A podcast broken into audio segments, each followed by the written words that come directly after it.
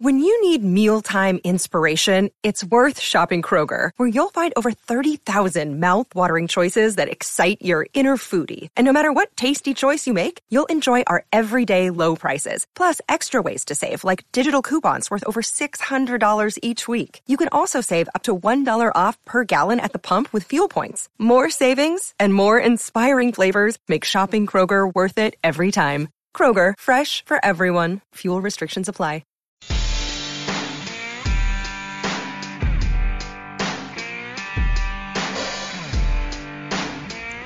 Welcome in to another edition of MCM Radio. I'm your host, Jimmy Morris. You can follow me on Twitter at jmorrismcm, musicmiracles.com, at TitansMCM on Twitter.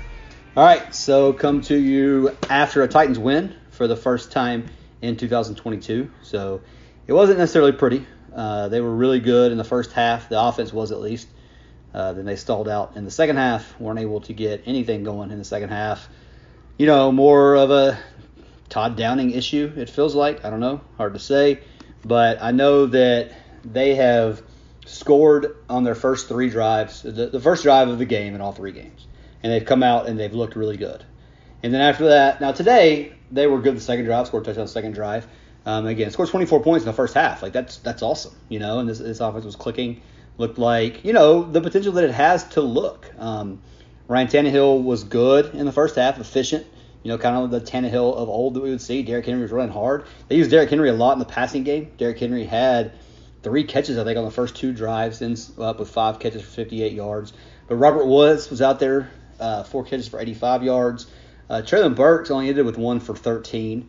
Uh, almost scored a touchdown. Had another one that was kind of a killer uh, that he probably should have caught, but he it, it wasn't a great throw, but he jumped. The ball was kind of behind him and just couldn't bring it in. So, um, you know, I, I, think we've seen some flashes of good things from him, but he still has some some work to do, some development to, to get his game all the way there. But uh, coming along just fine. But Derrick Henry looked like Derrick Henry in this game. Um, was running hard, was making guys miss.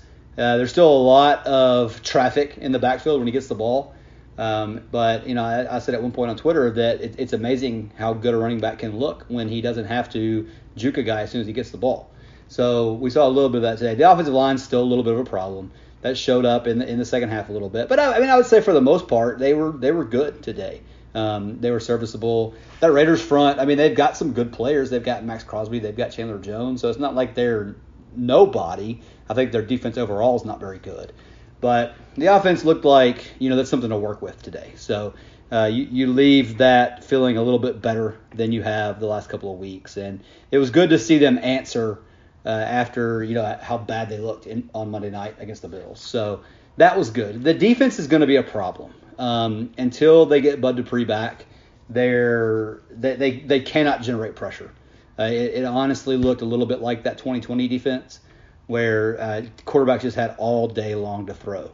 And I mean, listen, you know, Derek Carr was 26 of 44. Um, there were he Darren Waller honestly left a couple of plays out there. There was one long pass down the field that he looked like maybe he should have ran through and he just didn't didn't catch it. Uh, there was another ball that hit him in the hands in the end zone and it ended up tipping off of his hands and Kevin Byard picked it off. Um, so I mean, left some stuff out there on the field, but listen, it took Derek Carr 44 attempts to throw for 303 yards. So I mean, that's not that's not terrible, but it just I mean, there was no pressure. There was no pressure all day long. And then you got Mack Hollins, who I had honestly never heard of before this game. Uh, Mack Hollins gets 10 targets in this game, goes eight catches, 158 yards and a touchdown. Uh, out there just mossing people in the end zone. I mean that that part of the game was a little bit rough.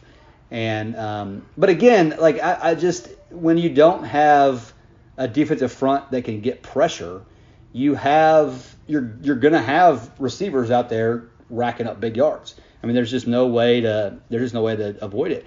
I you know I thought the interesting story here was Davante Adams only has five catches on ten targets, 36 yards and a touchdown.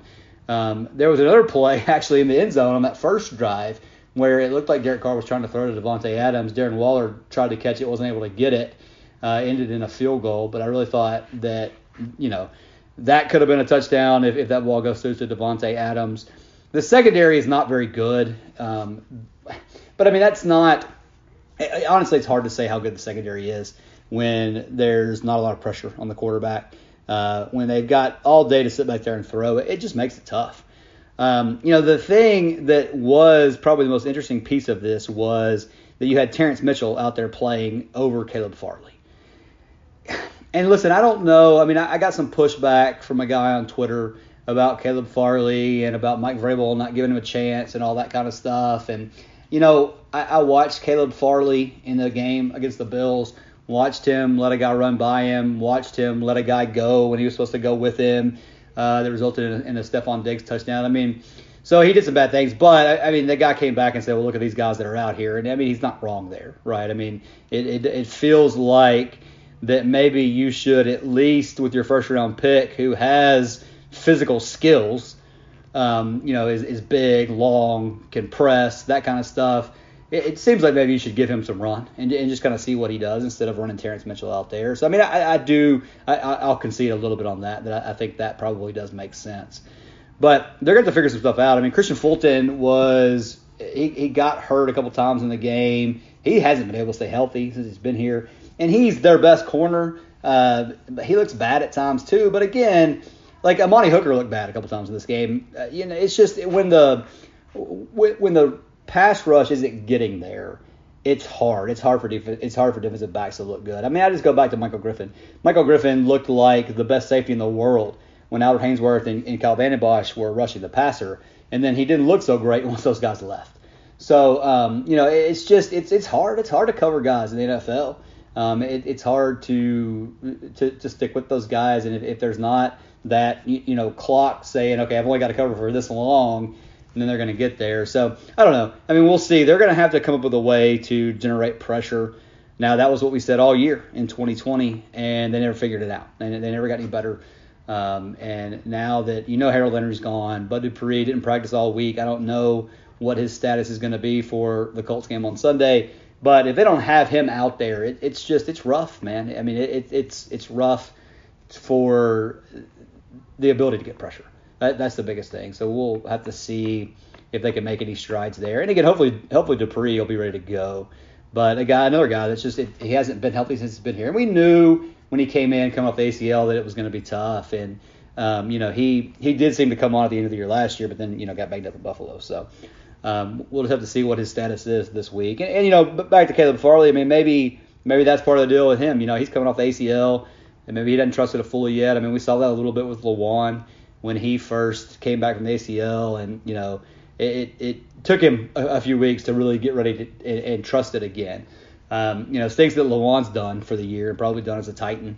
Um, you know, it's funny the range of things that you see about Lewan on Twitter because I've seen everything from you know he was never good to they should put him in the in the Ring of Honor, and I think we probably should fall somewhere in the middle there. I don't I don't know what he really did to qualify as a Ring of Honor type of guy, but he was a really good player for this team for quite a few years. And you know, um, I, I, think some people didn't like him because of the whole Bussin' With The Boys thing. His, they like his personality or uh, you know the the PED thing. I mean, there, there's a few things there, and I mean he had some things in college, whatever.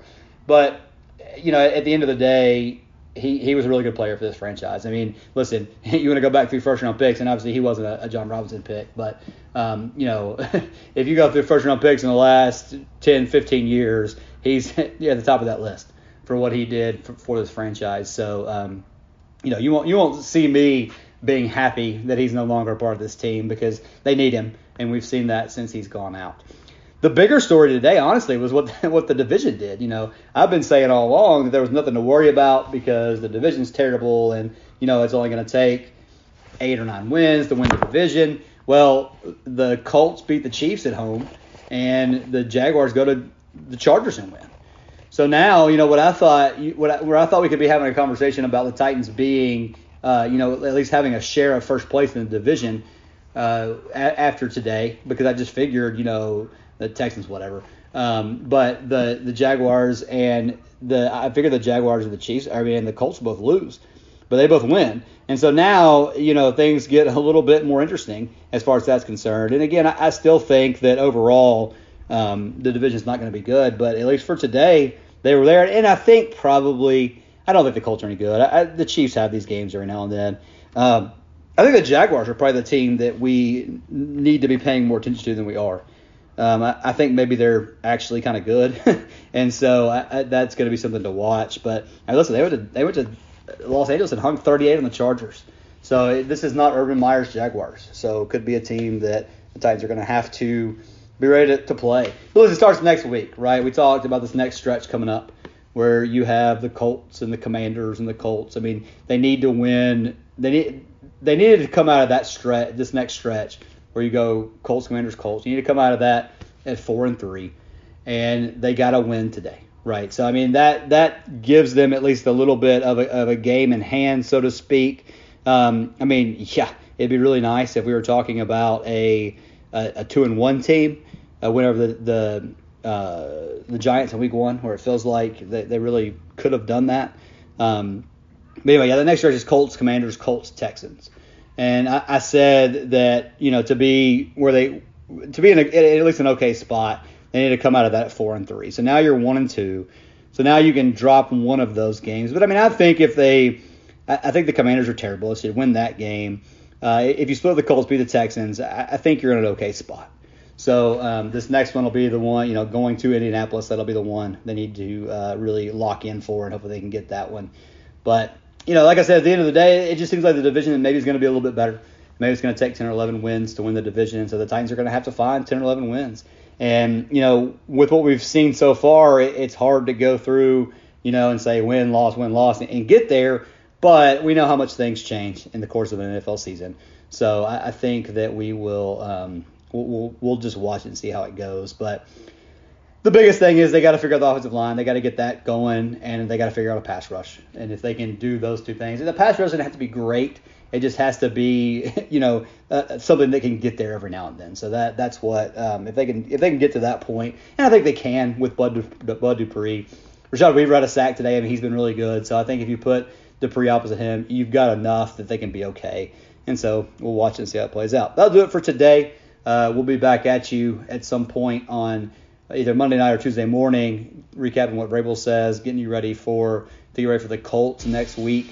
Uh, like I said, a big division game there. So between now and then, MusicCityMiracles.com is where you check everything out. Follow me on Twitter at JMorrisMCM, at TitansMCM on Twitter. So I'm Jimmy Morris. Saying thanks for, so much for listening, and we will talk to you again later this week.